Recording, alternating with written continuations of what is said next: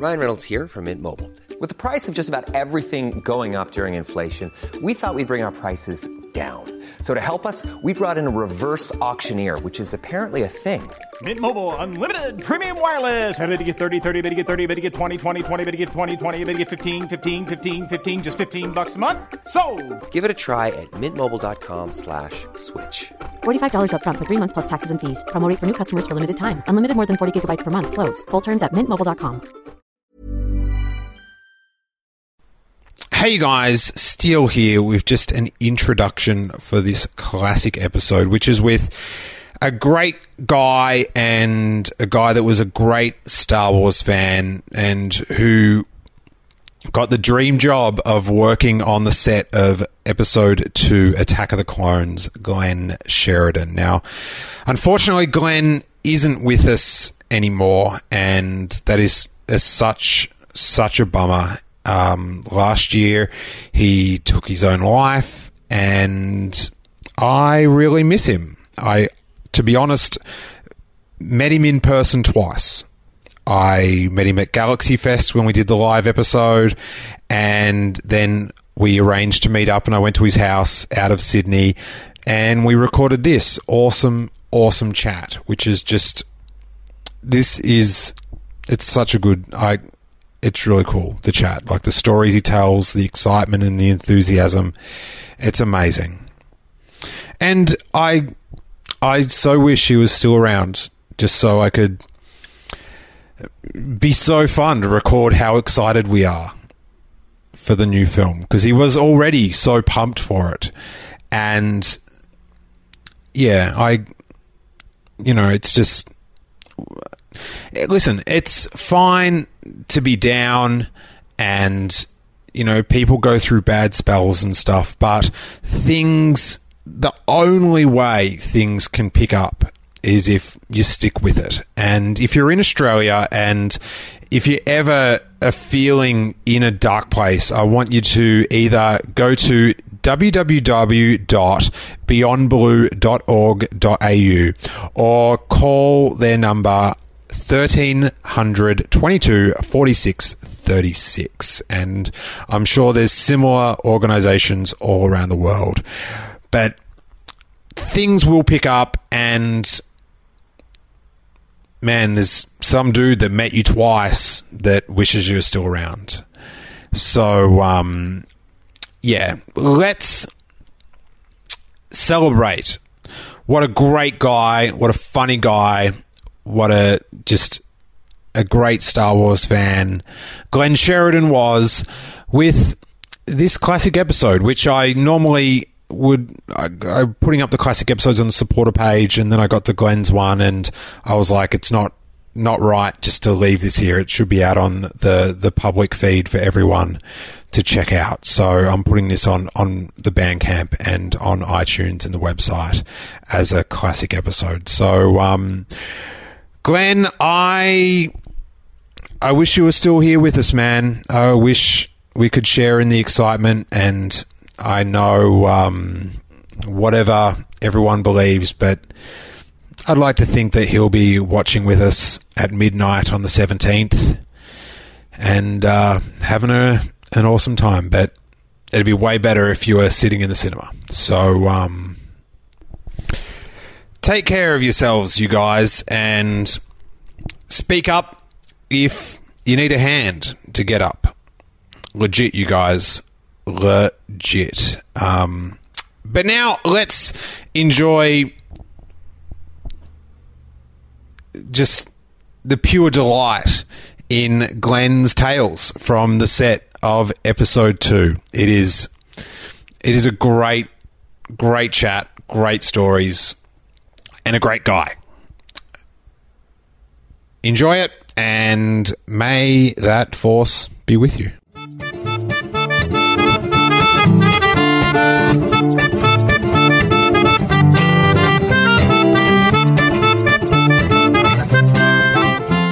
Hey guys, uh, welcome to This Isn't the Podcast You're Looking For. I am Steele Saunders, and I do love Star Wars. Now, very exciting episode today, especially if you listen to the live episode at Galaxy Fest. you might have been wondering who this Glenn Sheridan that Ronnie Chieng kept giving shout outs to. He was picking on me. Well, he's here yeah. to tell us who he is and what he's about. He was a props dresser on Star Wars Episode 2 Attack of the Clones. You might have heard of it, a little independent film. They Just whipped a up little one, yeah, just a whipped up in Sydney. Welcome, Glenn. Thank you, thank you, thank you. Um, why did Ronnie have such a fascination with you? I have no idea. Um, he just picked on me relentlessly. It was good though. It was good. He's a good He- bloke. He's um I'm fascinated trying to analyze what goes on in his brain because what comes out of his mouth is pretty good, but how did it get there? The Guy's crazy. So we're in Sydney. I'm up here uh, doing some stand-up shows and some live podcasts. My other podcast, I love Green Guide Letters, and we're near Liverpool. Uh, and you just picked me up from the Liverpool station. Yes. Quite a Tatooine vibe down there. Oh hell yeah! Yep, yep. As I said, you're probably going to see drug dealers and the drug busts and the police dogs and everything. It's fun. Yeah, well, I was involved in all those things. it was it was quite an afternoon. And you're saying that the police station is like the most shot at police Oh, station. Green Valley, which is ten minutes from here, it's the most shot at. But but the the crims are so shit that they've never actually shot anyone. Maybe they're they're just Oh, stormtroopers. it's- they just can't aim. Absolutely, they're stormtroopers, you know, WRXs with their doof doof music and shoot a couple of shots at the cop shop. Excellent. Now, let's talk a bit of Star Wars. That's why we're here to, to listen to a bit of Star Wars. What's your first memory? Tiny little snippet in a newspaper, and it had a picture of a stormtrooper that you could just see the helmet and then the gun and then the laser beam, and I went, "Holy crap, this looks awesome!" So There's no way that guy could shoot a police station. Uh, no, no, absolutely not. No. And it was just like, I then just, I mean, back in those days, this was before the internet. You looked at every magazine. You went, you you know, it was like, "Hey, you kids, get away from those books." Uh, the newsagents just trying to find any sort of reference to Star Wars at all. Uh, I subscribed to a, a science fiction magazine in those days, and it mentioned this character called Luke Starkiller. Previous the film, obviously. Yeah, so And you're was- you're OG. uh, so it was, oh yes, real old time, dude. It was real old time. And so every television tidbit, every commercial, and then it was back in '77. It was my year ten maths exam. Okay, me maths don't mix. Hated it. I said, screw this. Finished the exam, left, grabbed a whole bunch of guys. We got on a train and we went into the city, which is about an hour from where I lived at the time. Sounds like your day is the base of we're not going to take it anymore. That's exactly right. That was me sticking my head out screaming. And um, I, I remember I had a, a, a friend who was, uh, he'd only been in Australia for about three months and he was German. And he just kept saying, It can't be. How can that be? All the way through the film. So it was, it was awesome. Your friend sounds very annoying to watch a film with. Uh, at the time, it was cool. I forgave him that. Um, so I I've got this memory of like you were saying you, you have to find stuff. I remember seeing in the newspaper when I was very young, seeing a photo of Harrison Ford as Indiana Jones because Indiana Jones is about Yep. to come out. Yeah. And I remember going to my mum, "Why is, is Han, what's wrong with Han Solo? Is he is he sick?" I couldn't understand why he hadn't shaved. Why he's old? Why's he got a hat on? Yep. So yeah, Mum had to explain to me that that Han Solo's different person. he's doing other adventures Yeah. now, and I was I was taken aback. it was it was right up there when I she had to explain to me why um, the space shuttle didn't have any lasers on it. Oh right, okay. Yep. For me, that Yep. seemed really irresponsible. Uh, yeah, why the heck? Why why travel into space if you can't blow the shit out of something else? it just doesn't seem Yep. safe. You're very OG into it. You're an original gangster. Hell yeah. Which is, which of the films are your favourite? I've got to say, episode four, just because it turned me from being the geek who got beaten up to the number one go-to guy at school. For the second time in my life, it's a, this is a bit of a long story, but the second time in my life, I gave a lecture to teachers. Um, now, I don't know whether you've seen the movie um, The Dish, Australian film. I have. Okay. All right. In the film, you see the mayor, and he's sitting there watching TV, and there's this little kid, short back and sides, sitting in front of the television, about inches away. and they mention some technical aspect, and he says, "What's that, son?" And the kid tells him exactly what it was. Well, that was me when I was eight years old. So I was the one that taught, taught my primary school everything that the teachers knew about the moon mission because I knew everything. Nerd alert. so when Star Wars came along, it was like I knew everything. I had found every single newspaper clipping, Women's Day. Women's Day did some great Star Wars Well, they coverage. Did. They, they did. No, they did. They did a double page spread. It was like awesome. Princess Leia, is that a baby bump? Mm, don't know. don't know about that. Yeah, but I like that. Yeah. Oh, she's wearing that dress, and look at her bum. Or they could have done um, Lando and Han in the Corellian outfit. Who wore it better? Uh, oh yeah. Mm. That's sad. Have you seen Billy Dee Williams lately? I have not. I've heard him, but I haven't seen him. Wow. Yeah. Time has not been good to that man. Really? Yeah. I find that hard to believe. He, I, I, I have to think that in a hundred years his corpse would be quite debonair. he is a suave dude. He's actually going to be doing a voice in Star Wars Rebels, I guess, as Oh. Lando Calrissian. So Oh, cool. that would be um. There's some Billy Dee sizzle. Yeah, that'd be all right. So you were you were educating the school Yep. as um head nerd. Absolutely. The the the, the script had been flipped. Oh yes, I was the one. Yep, I explained everything, and because I was into the special effects, I could actually tell the teachers how they did some of the stuff. So it was like, yeah, you know, I was, you know, I was the man. So Star Wars, you're going to go lock in Star Wars as your fave. yeah, absolutely. Okay. Yeah. Changed my life, obviously. Yeah, pretty much. That's how you got some weird dude from Melbourne on your couch. That's Uh, right. It's a beautiful thing. And what about uh what about scenes? What's your favourite scene of the whole saga? Okay, look, I, I have to say, all of them was the uh, lightsaber duel between Obi Wan and Darth Maul. That was just fucking insane. If you had have seen the the stunts that were going to be between Anakin and Count Dooku, which got cut out to put Yoda in, you probably would have liked that more. There was a lot more that you didn't get to see. All right, let's hold up right there. We've had our first bombshell from the set of Star Wars Episode 2. Dun dun dun. So, are you telling me that in the original version, or the original script, or one of them, that Yoda didn't fight Count Dooku? Um, we, you know, us plebs, didn't actually know it, know Yoda was going to be fighting at all. So all the stunt stuff that they were doing, it was just with the three guys. It was, you know, no Yoda. So Yeah. And so there was way more fighting with Ewan McGregor. absolutely, Yeah. yeah, yeah, and uh, more with Hayden Christensen. Okay. Um, he was a, in the original stunts anyway. Was much better lightsaber guy than he was. And how did that scene end then? Uh, I, I didn't. I was only privy to about two sequences, but the sequence that really got me was the the stunt uh, stunt guy ran forward, jumped onto a springboard, of course, and did this somersault while two offside prop guys threw him lightsabers, and he caught both of these lightsabers and crossed them against Count Dooku's face.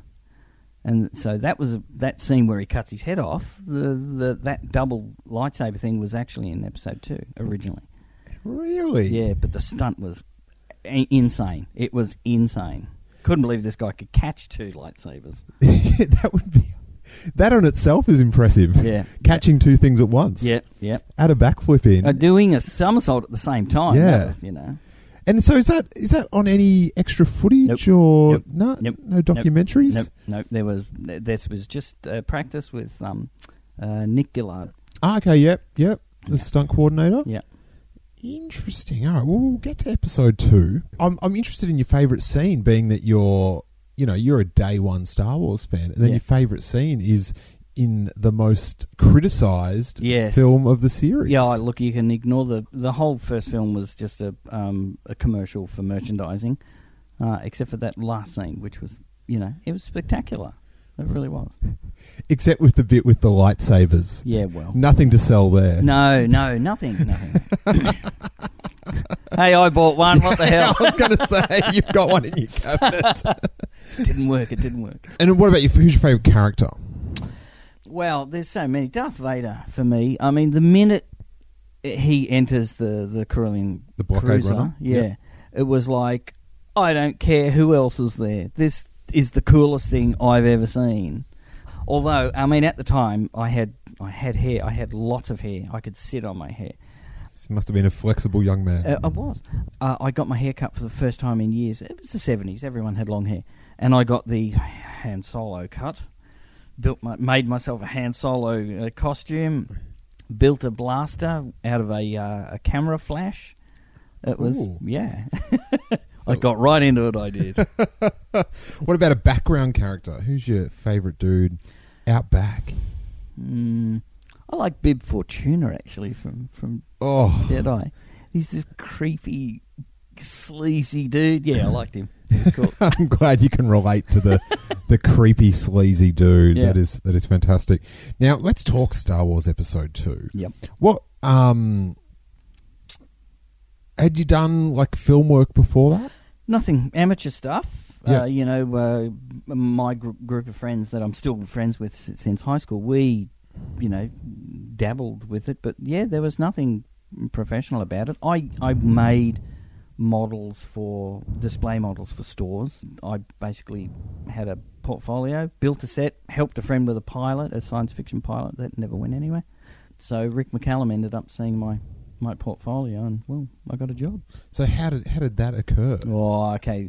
A fantastic guy by the name of Jerome Lepre. I helped with his first project of 3D graphics. And he- Anyone called Jerome Leplay would have to be an awesome uh, guy. like, he's an awesome guy, he, very intelligent fella, and he basically got got poached by ILM. They came out to Digital Media World. What's Digital Media World? Oh, it used to be a computer show here in Sydney, Okay. and it held every year.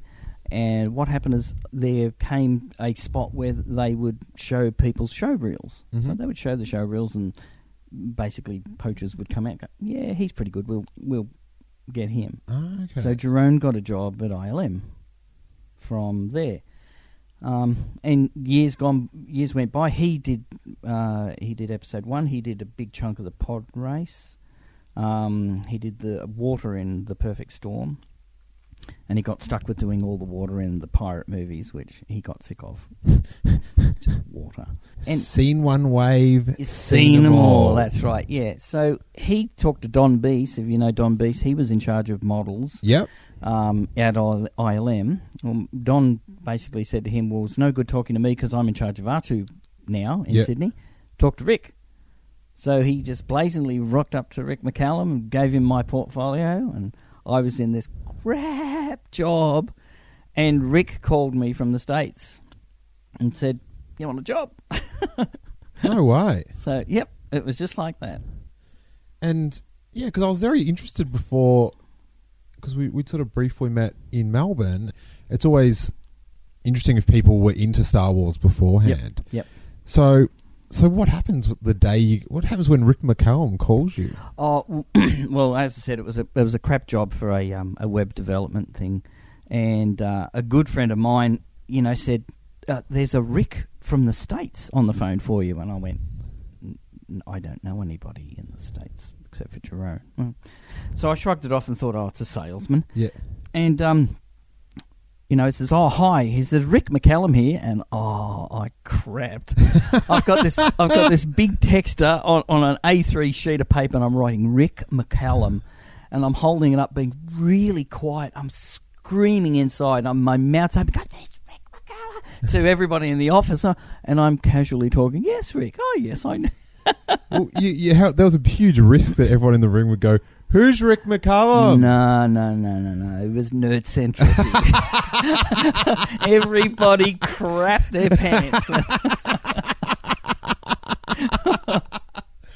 And so, what were you actually hot? What like? I, I- said they that- had they made no decision at all. The Ty Teager, who was the props master uh, for um, the the films, and uh, Peter Walpole, who was the set decorator. Mhm. Uh, I just met up with them, you know, for a drink. Really, we went to the Swiss Arms, I think, at Bondi, and um, I introduced myself. You know, walked up to them. There's two guys. I, I had no idea who they were. I didn't.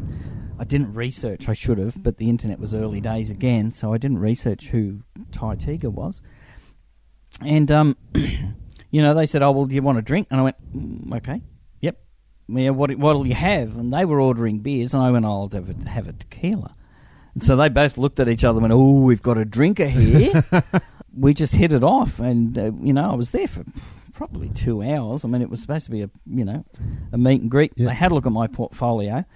The minute they got to the set that I helped design, the spaceship set, they both fought over the portfolio of who got to look at it.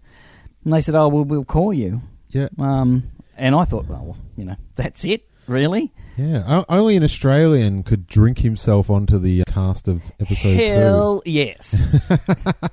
yeah. Like when you got the job officially, were you given a specific role or?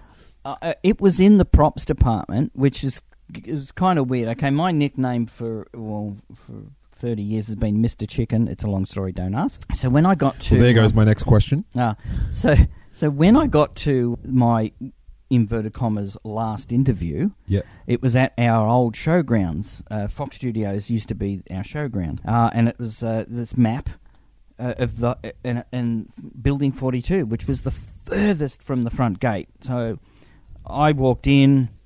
I had to walk past stage one and two. Stage one was dark and it had a giant elephant in it.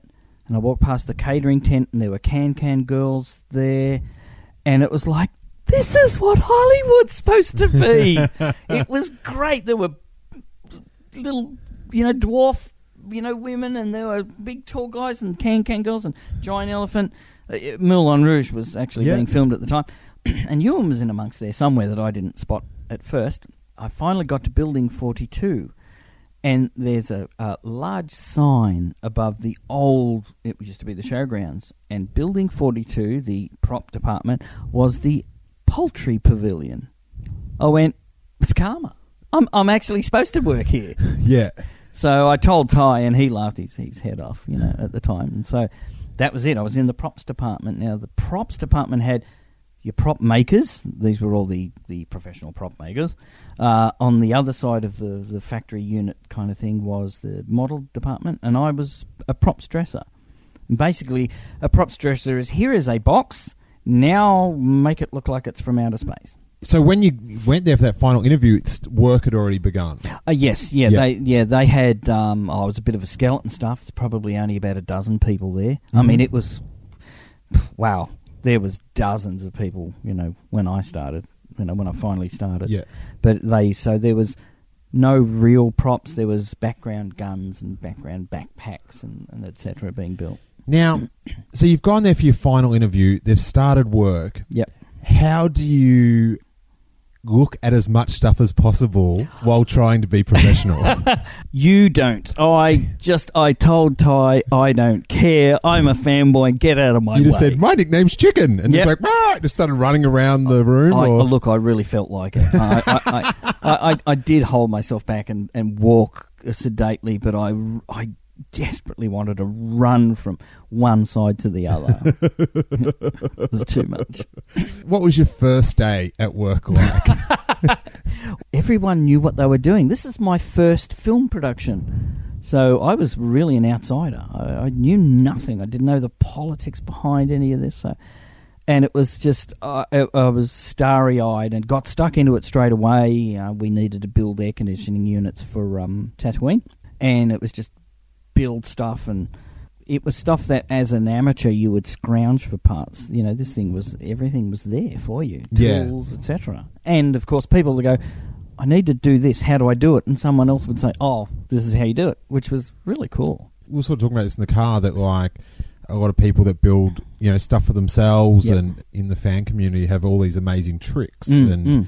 like did you have anything that you could go hey guys heads up on this bucket loads of stuff because everybody there was used to doing things on a, a big budget. yep Um, and so, it's, no, no, no, no, cut corners here. No, you don't need that. Just, you know, use those screws instead of that.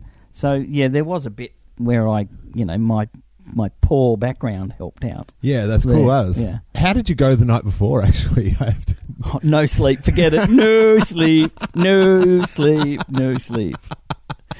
At at all, uh, man! I could hear the ticking clock in the neighbour's house. yeah yeah and what did you see on the first day Well, because we were at the far end of everywhere, I actually didn't get to see any of the, the sets whatsoever. So it was it just all the stuff that was being built, the tables and chairs, the Geonosian chairs um, were being made. I stuck my head in the model shop and was having a look at some of the you know smaller prop items that were being made there. You know, so first day, not a lot. First day was building my um, my workbench. Actually, it was basically well, you've got a space. This is your space. Build a bench. Ah. Is that that some sort of prop builder's rite of passage? I th- I think so. I Yeah. think so. Mine was a little far too ornate, and being a graphic artist, I had this. I had my little picture of Darth chickens. I had this chicken real with a real worried look on its face with the Darth Vader helmet, and I put Jedi Training Center and stapled that to my desk, and so, so everybody'd have a chuckle when they walked past. And so, as an employee on the set, what were you given any guidelines about? Because obviously, you want to go check out everything. Like you want to go on the Disneyland tour. No, it was it was strictly from um, seven till six, just work. Lunchtime, you can you know you get a break. The break was you had to walk for miles to get lunch, or you had to bring it along. The catering wasn't there because none of the actors were there yet. For the first two months, I, I, I saw n- nothing of you know, other than the stuff that I knew, the bar for the for the nightclub scene. You know, I helped build that. Yeah. You know, and the and the tables. Uh, uh, uh, Mark Barrold, one of the other guys, and myself, we sanded oh, thirty of these tables. We looked like Popeye afterwards because you know all you were doing day in day out was just sanding these things down. I thought you meant because you were squinting. No, You had sand in uh, your eye. sand in my Yeah. I, I hate sand. It's coarse and gets in everything. Hey, you're you're partly responsible for that. I know. I okay. Here's and now here's a funny story. Uh, Hayden was being shown around. We'd built some stuff already, and I was there by my my table. So there, there were rows and rows of props, some lightsabers, some guns, some stuff. And Hayden was, you know, he's being shown around, and and Ty Tiger was showing him this, and this is that person's gun, and etc. And there was a, a lull, and the the big wigs were talking to each other, and Hayden was just looking around, and I just said, you know, hello, and I said, so how do you feel that your face is going to be on every single publication in a year or two? I said, like, there won't be anywhere in the world that someone won't know your face. And he looked at me and smiled, and then I could see the little, you know, gerbil running in his head going, Holy crap! his his face went white, and and he walked away nervously, and I just chuckled, you know. I thought, and the boss came over and he goes, "Oh yeah, what the bloody hell did you say to him?" so poor Hayden. That's probably what affected his performance the whole time. he's talking about how he hates sand, and th- but he's really thinking like, I don't want to be everywhere. Help me. Can I put on the mask now, please? Yeah. No. How is that though? That like it's sort of weird because he's like the one person on the set that he didn't have that prestige of no, being. not yet. Yeah. That's right. He was the newbie. Even Natalie, okay, was already a star. So Yeah. he was the real new kid on the block. So this was all. I mean, he walked in a daze. He really did. Um, until well into the shooting. Yeah. Yeah. It was all a, a bit larger. He was used to television, so it's it's it's kind of insular and, and small. So this was real big. And did you start to see things like it must have been very exciting? You know, you're building a lot of stuff, but then to see stuff that you'd recognise from previous films. Oh, and stuff. uh, ab- absolutely. You know, it's like I, I recognise that. You know, I, I know what what that is or what that's going to be. One of the first shots, you know, one one of the first cabs off the rank was uh, the exploded s- spaceship shot, which I didn't know about, but I, I remember I didn't see any script or anything. But it was like, oh well, we need all this aircraft debris. So it was actual aircraft parts that we oxyacetylene chopped up into pieces and then built some plastic stuff. We filled a truck and it went onto the set and created the debris and then they put the stuff back. And uh, sadly, Stephen, lovely man, good truck driver, except for once. Put the put the accelerator on instead of the brake, so he reversed very fast. Then realised the brake, hit the brakes, and all the spaceship debris came out of the truck and there was me and a bollard. So I copped all the spaceship debris on me, right? Which was real aircraft parts. Okay, luckily I didn't get cut, but my arm was in a brace for a, a while.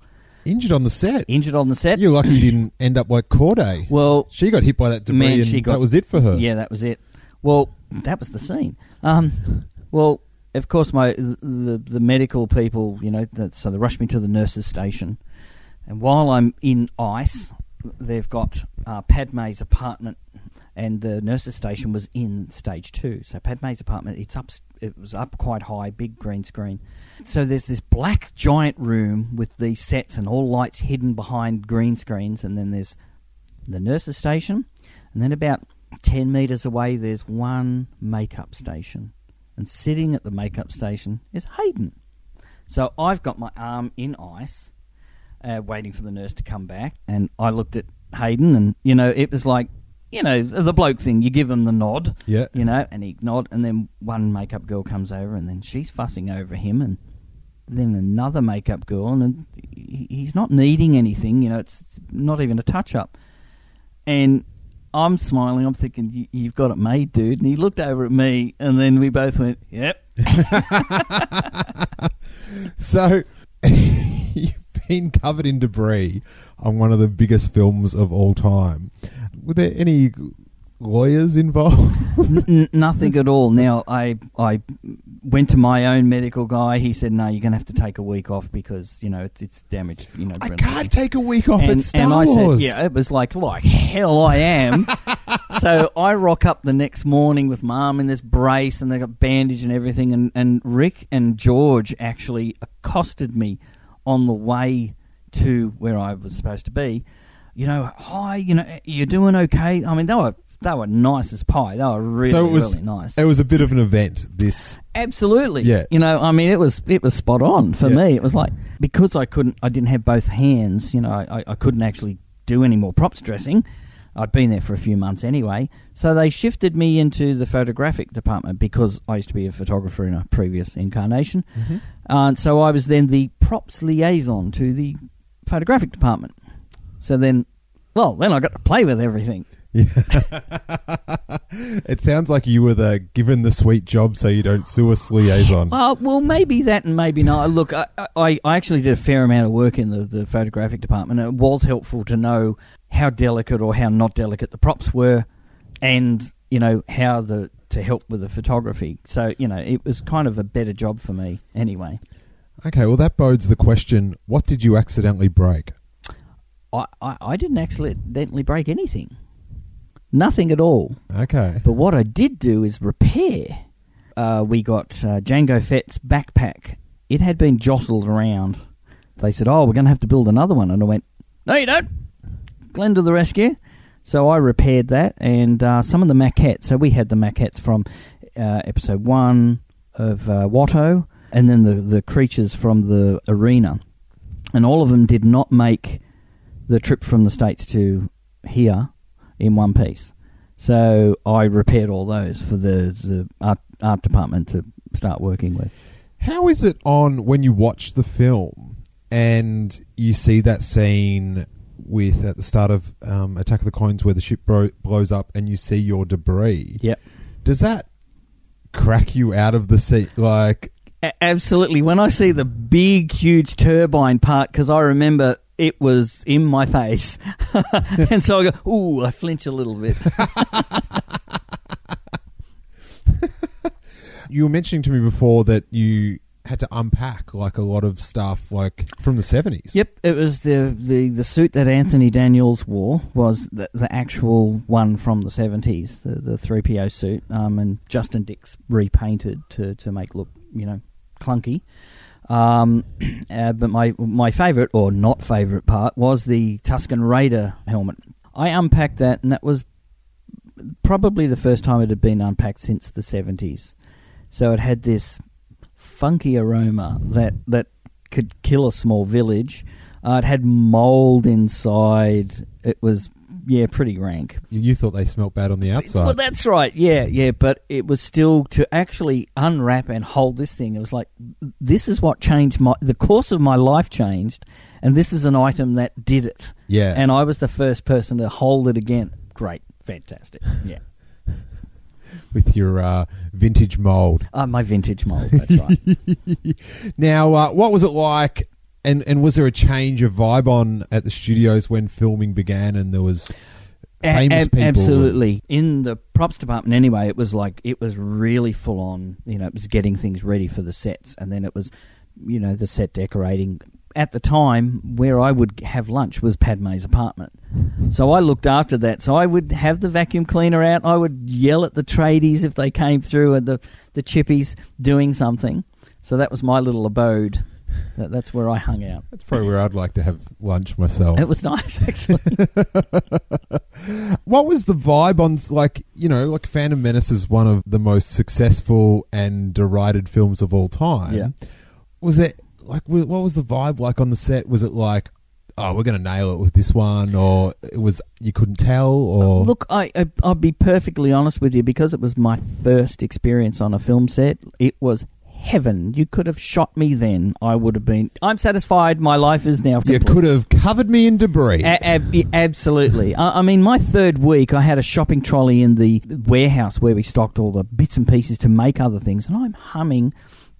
And Kerry Van Bart asked me, she goes, Why are you so happy? And I just looked at her and went, They're paying me to do this. yeah, pretty much. So you did you pick up any like if there was concerns that fed back into the first film, or None, none at all. None Yeah. at all. It's really everyone had a ball. I mean, it was fun. I mean, the the nightclub scene. It was winter here, so it was frigidly cold. But even the the girls who were so scantily dressed, they were still really hyped up. It was, Yeah. you know, it was it was really excitement plus. Did you see much of Ahmed Best? Who Yes, I did. Jar Jar Binks. A great deal of Ahmed. I'm fascinated. I'd love to talk, I just to see how that affected him. He was really good about it, and and I'll be honest with you because I was probably one of maybe three of the thousands that worked there were fanboys. You know, there was you know no one that was working there gave him a hard time about it, and I never did. You know, it was like, dude, you did your job. I wouldn't imagine that anyone would actually go up to him.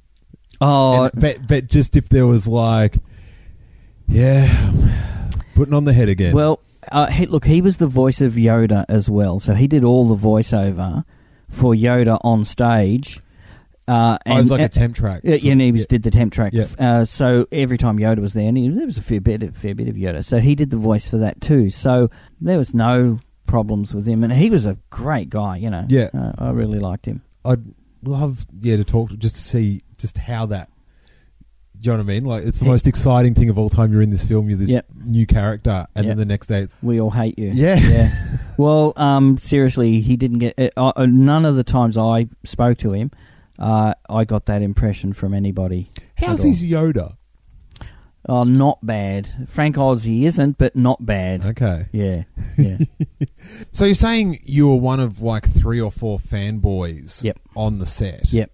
Did anyone overstep the mark to get fired? Yeah, yeah. Because that Well- would be a big concern. Well, I, I don't know about being fired because there was there was one guy, and I, I, I, I said a little earlier, um, Marco Nero, who I thought was the one, was not. He's a very talented artist, and, and I'm apologising to you, Marco, um, because I blamed him, but it was someone um, that was stalking.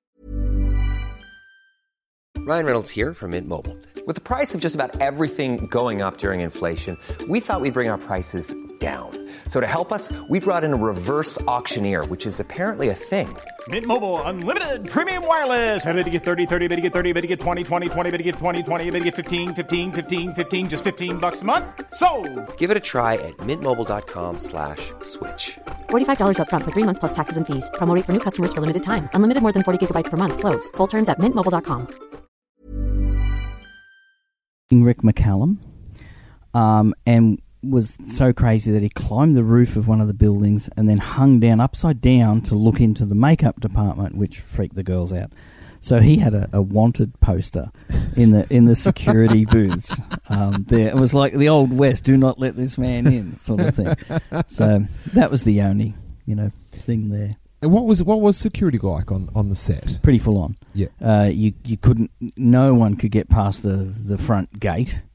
Uh, and then you had a security card that had to have your photo, um, which I had an alien face in place. Um, no one got away with it, but but me. um, and then there were areas where you had again you had to show your ID to get further into the, the place, and then there were swipe cards to to get other entries. Like uh, technology is a lot different now, but we're getting so many leaks from the set. There was all those photos from maybe the Tatooine set Yep. we don't know, and if just recently, if you check our Facebook and many other Star Wars sites, there was I'm not sure if you've seen this. There was an amazing photo, an aerial photo of half, a Millennium, Falcon, and, an the X-wing. Yeah, yeah, yeah. Wow! I was just like, It's that little squeal moment. Oh, I've seen it. Just seeing it outside Yeah. was so cool. Yeah, yeah. So it was a different time technologically. Absolutely. Strangely enough, a Japanese tourist with a digital camera managed to put a shot of one of the starfighters um, online, and there was this massive scream and grasp to get everything out, out and a- away from you know anyone that could take photos. So um, there was uh, the uh, Jedi starfighter, and so I raced up and uh, with a, about eight guys to move this thing indoors, and the canopy was a very heavy perspex canopy. So I decided instead of slamming that down, I'd jump in and move the stick that was special effects holding it open. Space stick. A space stick, that's it. So when I moved the space stick, uh, I could lower the, the canopy down, but it was too heavy for me to lift up. So the guys thought it was really funny that they'd wheel me into the stage. So I was, you know, taxiing and I was like waving like the queen inside the starfighter. And that's what pegged me to sit in every seat on set. Every seat single tour. every single seat. The fact that you've been in the Jedi Starfighter, that's pretty cool. That is, look, I, I was worried about it was, you know, getting getting the job done, but once we got going and I went, ha ha, funny guys, you know, and then it was like, hey, this is, I'm in this, this is, I'm in a spaceship, hell yeah, yeah. What was what would have been like with you know this like I'm not sure of the sense of fun on set and stuff, but if you had gone past sitting in the Jedi Starfighter Yeah. and George and Rick McCallum walked past. Um, George might have looked quizzically, but I know Rick would have just laughed and waved back. So how quick was that transition from these photos are online? Like it, it sounded the way you said it. It sounded like hours. It was hours. It was basically someone said they've got a photo, and then they were, you know, it was this, this grasp to figure out what happened, and then this discovery was that the shot was taken from the other side of Fox, and it was, you know, it was like literally maybe two hours, maybe two and a half hours, and so it it wasn't like from now on. It was action stations. it Let's was go action stations get everything in. Yep. in now. Yep. Yep. Wow. Was there many other things that happened online that affected like the set? There was there were some shots that y- of some of the stars. Ewan, um, I think there was one there that was taken from uh, some flats that were nearby that um, people were taking from the you know with telephoto lenses, and that they basically scoured the area to find out where the good spots were, and then asked the building you know managers to not let people onto the roof. And did they agree with that or Most of them did. I think they probably got, uh, you know, you can come to the premiere. oh, okay, You- cool. you yeah, know. you got to got to get Sweeten some, the pot Got to get some action out of that. Yeah, hell yeah. I'd thought about doing this, but I didn't. Probably sounds like it's for the best. Were there many cases of people like trying to sneak in? Not a chance. The security was that it was that tight. There was one place and one place only to get in. There was a one boom gate, and I'm telling you, no, wouldn't happen. really? Wouldn't have happened. So it would have been a very sad drive from Melbourne It, back. it would have been a very sad drive. Uh, Well, it just depends, actually. now, it just depends because if if someone took pity on you, uh, you know, they might have taken you in and shown you have something. yeah. I mean, if I, if I had been there, I would have, you know, I would have. I mean, I, I, my friend Alex Scolle, who worked at Animal Logic at the time, that was in Fox Studios. Um, uh, I encouraged him to get into the industry. Yeah. Damn fool. He's working at ILM in Singapore now. Uh, I Oh, gave him a tour. I asked and said, "Look, I've got this friend. He's here on set. He's doing effects. You know, can I show him some stuff during lunch hour?" And they and they said, "Mm, "Just don't take him into that stage and that stage." So um, we went into stage two, and I walked him up the gangplank of um, Count Dooku's Solar Sailor, Oh, nice. and he was over the moon. As you would be. The did you get to see anything get filmed? Yeah, absolutely. Because um, I was with the photographers. Um, So, so the arm thing in the end got you oh, to, to see better A- stuff. absolutely, it was a blessing. I mean, my okay, my first set visit was with the assistant property master Lon Lucini, brilliant guy. I can never say more nicer words about the man. Brilliant and talented too. Uh, we had to go on set, and the set was uh, the council um, area, and the little floating, you know, booths that they were in. Uh, Ian um, was uh, in Ian McDiarmid. Uh, he was in um, one of these tall things that's about twenty feet in the air, and I looked up and went, "Oh, it's, it's Ian," you know. And Lon said to me because he didn't know Star Wars. He goes, "Is he someone important?" and I said, "I said he's the he ends up being the emperor. He ends up being the big big bad guy." Well, when I said big big bad guy, Ian must have heard it because he looked down at me and he had this stern look and then he just po- slowly pointed his finger at me and I shrank. so that's my very first this is the first scene, this is the first set I'd ever been in my life and I got Ian the emperor to point at me. Wow, Awesome. That is awesome. What other scenes did you get to see filmed? Uh, I got to see um, most of the battle scene between um, Obi Wan and Jango Fett in the rain, and oh, that was just.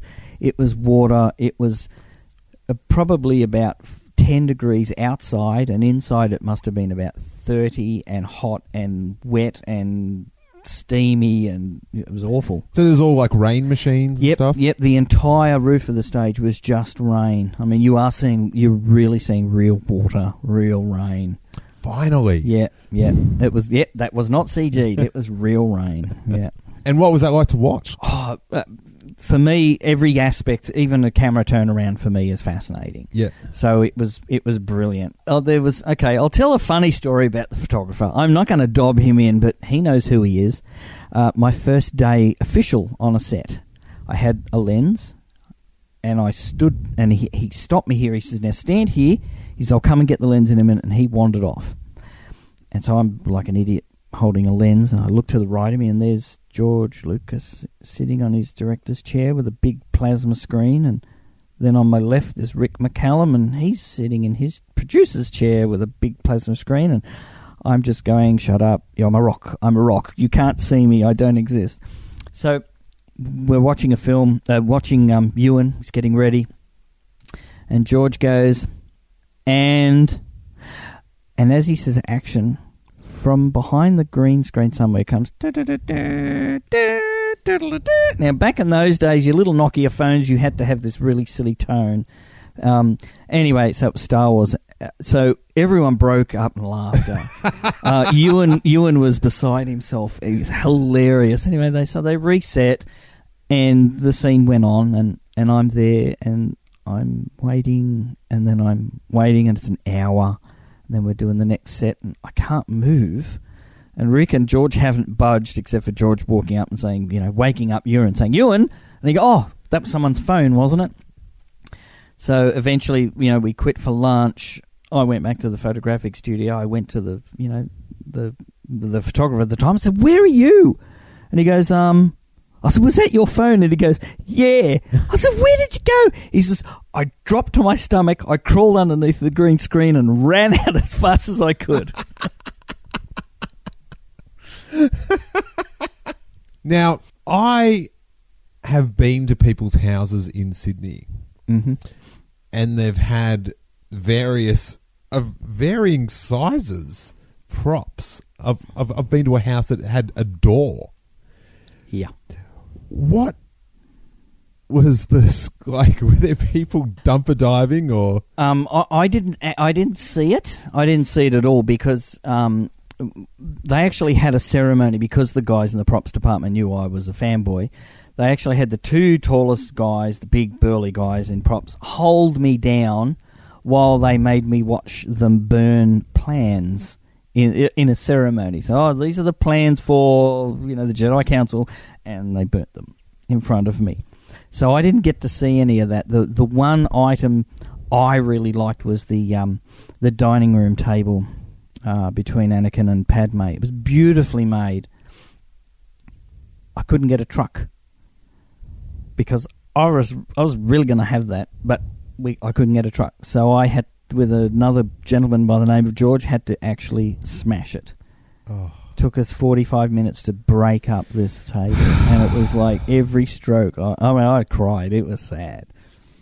And so, were they checking people's bags on the way out? No, you know, no, because as I said, there was only probably that I knew there was only three real fanboys there that really would have wanted to take anything. But you've also got to think that even if you're not into Star Wars, you might realise this is going to be worth something. Okay, I'll give you I'll give you a secret here. Okay, every prop had a little scratch on it, and it had um, uh, a little sticker of an arrow, and then what would come out is a little tiny vial, and a person would take a digital photo of that prop with that scratch, and on the scratch was put proprietary uh, Lucasfilm DNA. And so the photograph would say, this is where you'd look to identify or authenticate that it's a Lucasfilm prop. So if you tried to sell something and someone tried to verify it by connecting to that DNA, it would go to the FBI and they'll come and get you. So whoever, if anybody took anything, there's no selling it, yeah, okay. you know? And so, what? That's on everything, or everything. I, there was a there was three people, and that's all their job was. Is they would go through and find a nondescript area and put this DNA on, and then take a digital shot of okay. the prop. And what do you mean by DNA?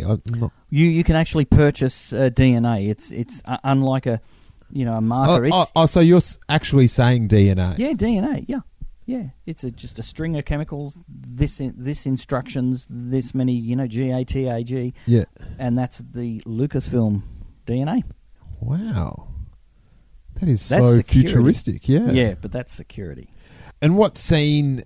I, I guess you know maybe the the rain scene, but what scene did you sort of one you once you saw it at the cinema? Did you go whoa? The arena surprised me because that was so nondescript. There were just these posts in the blue screen. I mean, it literally was there was dirt on the ground. There were three posts, and it was all green screen. Yeah. So to see all of that, that was pretty amazing. And and of course, seeing the the um, clone troopers, which there was never a suit made. You know, they were all CG. I've I've mentioned this before on the podcast, Yep. but there's nothing No.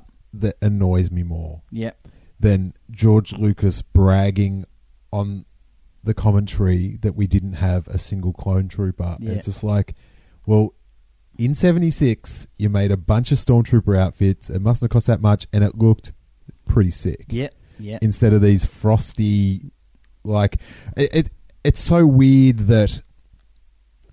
Like the old way, which it seems like they're going back to for Yeah, episode yeah, seven, doing, yeah. like how can the old way be more expensive than doing it on a computer like Well, I mean, you know, if you're doing one such as Jar, um, that's um, that's expensive. But when you're cloning them, that's the word in th- in CG. Yeah. When you're cloning, you know, fifty of them, then you go, well, hang on, yeah, I can make fifty clone troopers and do all the effects, as opposed to building one suit. You know, and that's basically the cost. Yeah So, uh, so it's just far cheaper to do it that way, which you know, it's kind of sad for us, but. so it is cheaper to do it on the computer you think Absolutely, yeah. If you if you've got one character, it's more expensive. If you've got three characters, it's it's about the same price. If you hit fifty characters, then CG's the way to go. for the big scenes Mhm. but just when there's like two Yeah, it surprised me when. it just looked yep. i can't see how it can be cheaper when i go to comic-con and people have made their own suits do you Yep. know what i mean Yep. like it's it, it just it, that just really frustrated A- me and time consuming too. I mean, once the suit's made, so you don't have to make any more. There's no molds. There's no. You're not paying actors. You're not paying extras. Uh, But and- don't you have to pay the computer guy to like animate it and interact it with Natalie Portman? Well, I mean, but that's you know really easy to do, as opposed to getting you know you're not having to feed them, and you know at the end of the day it's pretty simple. And then you know there are little subroutines, so they don't go, I'll move each foot this step and that step. It's a, just a string. It's a copy and paste. Walk. Okay, Yeah. copy and paste to there to there. okay, well, maybe it is cheaper, but it doesn't look as good. No, it sucks. I mean, I looked. I I, I looked, um, and I did actually find something that I thought was this is a St- stormtrooper chest plate, but it looked like a jetpack, and it was in Studio Kite, and it was um, from the movie um, Red Planet. it, wa- it wasn't from our production. I got shooed away from that, that little studio. Go away. So when you're saying, you know, like the the Geonosian arena and just how it was so blue screened, Yep. do you have like obviously you literally lived the dream. Oh yeah. But when you see the set photos from episode 7, you sort of go, oh, Yeah, if only. Like you know, like the, the, looking at the Falcon, it's like, oh, no, uh, yeah, oh, come on, you could have had the Falcon, just you know, please, just a little. Yeah, that would have been nice. yeah. And what about we talked about your first day. Yeah, What about that sad final day? devastation. It was a mad dash to take as much money I could out of out of my bank to go and buy everybody's t-shirts that I could get. So I got, you know, a jacket from props department. I've got a jacket from doc, uh, photography, uh, photography and docos. Uh, I couldn't snafu one from the R2 department. I got one from construction. Um, So you are these know, like you're buying them off yeah, yeah, yeah. Uh, cast but members? people, yeah, I mean, you know, I, I, I bought, you know, one for my my wife and um uh, and myself the jacket, and I bought one for the Jerome, you know, in ILM because you know he did me a favour. Uh, but yeah, so everybody was basically getting oh they they'd get ten shirts and then they'd sell the shirts off. yeah. So and it was it was just too hard to get, so I didn't get many uh, of of the shirts, which were disappointing. But it was like, you know, it was it really it was really really sad. But that night the wrap party was on, so I left at six and and I hit the town with my friends. We celebrated. Oh boy, we celebrated, um, and the wrap party didn't start till ten thirty. So I was well and truly tanked. So I got to the the wrap party, um, and uh, I'm shattered already. and then my friends, hey, come on, you know, yeah, okay, come up to the bar. And I went, oh, and I got my wallet out, you know, and they went, no, no, no, you, you, it's it's all paid for. And the guy, so the bartender said, so what would you like? And I said, see that top shelf, start from the left, and I'll tell you when I'm stopping. so I got How you got out of the job was how you got into the Oh, job. it was, it was shocking. Um, I fell over, and it was really crowded. I, and I fell over, and I thought I'm going to get trampled. And these arms picked me up and lifted me up. And Ahmed Best lifted. I, look, I'm five foot five. I'm short, so he picks me up like a baby doll, and he shakes me. He goes, "Hey, little buddies, you've got to be careful." Puts me down and pushes me on my way. So. so that's the memory of my last day. You got so drunk that Jar Jar Binks had to pick He you up. He saved me. Yep, that's right. One of my low points there. is, is the wrap party why you weren't in episode three? Oh no, no, I was I was so busy with with life in general. The film industry was dying. Um, you know, the, the, it was not doing well after that, and they and basically we built nearly everything for episode three anyway. Okay. You know, there was a lot of uh, bigger sets, but as opposed to the props, no, we, you know, most of it I archived. I came back later that, uh, that later in the year, and I archived uh, all the gear. So, so I missed out, but I came back for some of it. oh, so you did A- come back for a little bit. A little. That was the archive. That was like film was long done. The Matrix Two, I think, was just about to move in, Mhm. and so we had to get stuff out and archived or destroyed. That was the, the sad part. That is sad. uh, you know, you know, people like us, it was devastating. Yeah. I mean, it really was devastating. Of course, I would go home, and so the family would say, you know, why are you not so happy? You know, it's like I can't tell you. My contract's this thick, and and in in the contract, my very first contract, it actually says, you know, you may not divulge, you know, anything to anyone in the known universe. that is in my contract, in the known universe, which you know, I thought, yeah, was really cool. Did you follow much of the rumors online and, and, and see how they correlated with what was happening? Um, some, and it was funny. It was a chuckle. Uh, it was murder not being able to say anything. I mean, I really couldn't, you know, I really couldn't say anything um, to even the family. You know, it was just like, you know, it was always no comment. You know, no comment. I can't comment on that. But did you sort of see like how? Because at the moment we get all these little you know rumors about episode seven, and it's like, well, that could be someone just seeing one thing and totally misinterpreting. Yeah, it. yeah. Well, I, um, the one thing is, is that no one but the photo- the um uh, the the crew on the set um in Italy, so no one in Australia, uh, bar me and the photographer and the security guard saw Anakin's hand. Now the hand came to the photographic studio in a box, and a man with a black outfit and a gun. that was you know it was like wow. And it was like what's this? And he goes well it's got to be photographed. So no one knew because it was it was filmed in Italy. Yeah. and I un, uh, you know it was opening that box and this shiny golden articulated you know hand. Uh, uh, that was brilliant. Yeah. that was some fun you know I got to see that. Christopher Lee okay Christopher Lee was always my idol. Uh, the Dracula Hammer films in the 70s that was the thing for me. So meeting him was superb. One story I've got is he was standing there in his Camp and he looked like a he was very frail. He's a very old man, you know. Sue Adler, the photographer, she used to be the photographer for the Royal Ballet. She said, "Christopher, darling," she said, "Christopher, can you give me the look?" And so Christopher turned away and then he turned back, and he had it was the the old man was not there.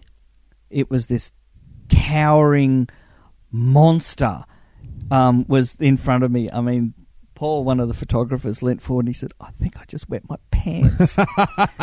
it was just that chilling, and and at that moment, it was like, man, this guy was just really, you know, really good. And Ewan was always funny on set, but he was hilarious in the photographic studio. Uh, we become kind of good mates, so I never got his autograph because I felt really funny about it. yeah. Um, but he would, he was the funniest guy, and always we had a chance to bring our family on set. They had to sign non-disclosure things, but they we had to have them. And Ewan was working on his Harley. Now he wasn't allowed to ride it, but he was allowed to tinker with it. So he's fixing it. So he wasn't allowed to ride it because of insurance. Insurance, Yeah. that's right. And so I had my kids, and my daughter was about 16 at the time. And so we're walking up, and my little six year old said, Who's that? And I said, Oh, that's Obi Wan. So, of course, my little son, he goes, Oh, hi, Obi Wan. So Ewan stood up, and he was really happy. Come over, hello, you little fella. My wife's nudging my daughter, Rhiannon, poor darling. And she's going, Say hello. And so she's gone up, up, up, up, because it's Ewan McGregor. And he says, Hello, young lady, how are you? So, anyway, the next week, something falls off his costume, and it's a tiny little uh, pen top, painted gold. And he go, "Oh, I need another one. And he and he goes, he went to throw it away because it was, you know. And then he went, and he looked at me, and he goes, "You give this to your young daughter." He said, "I'm sure she'll appreciate it." So I came home and, you know, hello, how are you? And I said, oh, look, I said, I've got this little thing. I said, it's a Jedi food pouch. Yeah, that's what. And my daughter took it off my hands and saw that it was just a pen top with, you know, painted. She went, oh, like this. And then I said, Ewan asked me to give it to you. And the look on her face, and she clenched her hand and clutched it to her breast. And then she picked up the telephone and crawled into her bedroom and then probably called every girlfriend she had. so Ewan always asked me how my daughter was. Oh, that's awesome. that. And then she set up a very profitable eBay account. No, no, not a chance. Did they have like a screening for you guys to go watch the film? Yes, yes. Um, I've actually got the invitation you, you saw in my collection, and it was awesome. I mean, it, it didn't matter that it wasn't a great film because I saw my na- my. There's not often you get to see your name bigger than most rooms. Okay, there it was, and my it was funny because my boys they liked it. You know, it was Star Wars, and they were really happy. And my wife was, you know, just looking appreciative. And my daughter stood up. She goes, "Daddy, I'm so proud of you." it was cool, man. Was that just for Australian crew It or was Australian crew. Yeah. Yep. Yep. I think they had two days of it because there were so many people. what did you think of it? At the time, I went, "Wow!" It- it- for me, it was like, "Wow, those seats are made of wood and they look really comfortable." And that set was nothing. It was two sticks and a blue screen. And so seeing what got out of it, this is great. You know, it wasn't until you know the euphoria wore off, and then you watched it, went, "Could have been better, just a little bit better." So, it is it for you the hardest episode to watch just to get caught up in because Um, no, no, none of them are. I mean, Jar Jar really annoys me in the first film, but you know, um, you know, cutting him out would be great. But th- the first film was, you know, episode one was okay, but no, I can just get absorbed into them all Okay. the time. so even on the sets that you worked on, you don't get jarred out of it or anything like Uh, that. no, actually, it's more for me. Uh, you know, the uh, a lot of people get jaded by the, knowing the mystery. Yep. Um, but for me, it just enhances the joy. Saying that was, you know, two boxes, you know, and a green screen, and now look at what it is. No, that's brilliant. No, I, I, I love it. I once got towed around in that Jedi Starfighter. I Could say I sat in that. Oh, that was uncomfortable. Couldn't fit in that. You know, and one of my lovely pieces. There are hexagonal blinking lights in the garage, in the the um, uh, Skywalker garage, and I worked for weeks on those, and they CG'd them over. Ah. We didn't even talk about that. What was it like? That's a Star Wars set. Man, I was like a pig in shit when I, this is over here, and I know that's where he does this, and then this is that. You know, it was like wow, Like that, I'd have to because it's always like that thing of it, it's. It'd be very exciting, I imagine, to be on on any Star Wars set. Yeah. but to have it, and and Kevin Smith has talked about this, to have it to be on a Star Wars set and it's in context. Yeah, That's that's you're right. Like That's, you know when he w- uh, he's got that that clip of him walking on the memory. Millennium Falcon. Yeah, yeah. And so to be in the the the Yeah, Skywalker that- garage. That, was something else. That was absolutely something else. It, it really was. what was that like when you first saw it? Boy, it's smaller than I remember. okay, so it really was. It was like you know, I really thought it, it, it was bigger, but it's all camera angles and. Um, but then it was like that that just that moment where you know you would walk to one area and go, this is exactly where the camera was, and three PO's there and the space hoppers there and. You know, you, you knew you knew what that was. Was there an oil bath? Yes. Yes. It wasn't filled. there was nothing. I would have been if it was filled. I would have been getting little vials of oil out and oh, look, the temptation to do stuff like that was was was very present there. It was very, oh, no one will miss this. Yeah, I don't know. When I was archiving, uh, I had found a uh, a hero prop. Now, there's a difference between an on-set prop and a hero prop. A hero prop is nice and close up. You don't let the talent play with it much because they break things. Um, that's the difference between actors and talent. anyway, um, and I found someone had secreted away a hero Obi Wan lightsaber, and I went, "Well, someone's put that there, and that's not supposed to be there. So someone's obviously decided they wanted it more than George did." And I thought, "Well, that's not right." And I thought, "They're not here, and well, no one knows it's here." So I'll wrap it up and I'll put it somewhere else. And I might take that home. And so I went straight from the, the warehouse to the office. And Lon Lucchini, the assistant property master, said, Look, I can't be in the warehouse all the time because I'm doing paperwork. And he put his hand on my shoulder and looked me in the eye and he said, I need someone I can trust to handle everything there. I was crestfallen because, no, damn it, I'm too honest a guy. So I went and picked it up and said, I found this, cat- recatalog it and put it somewhere. So. I reckon you just got a Jedi mind trick done on you. Oh, I tell you what. I mean, to this day, I sit back and go, why? No one would have known, but yeah, no, too honest. It would be very sad that the film comes out and it's like, why isn't your name in the credits? There was an incident. Yeah, there was, there was an incident. Just a tiny one. How do you wrap all that up? Like, it, it sounds like an, an amazing experience. Oh, uh, look, uh, if everybody asked me, they said, so where to now? And I went, well, as far as I'm concerned, it's all downhill. You cannot work on a childhood dream and go any further, you know.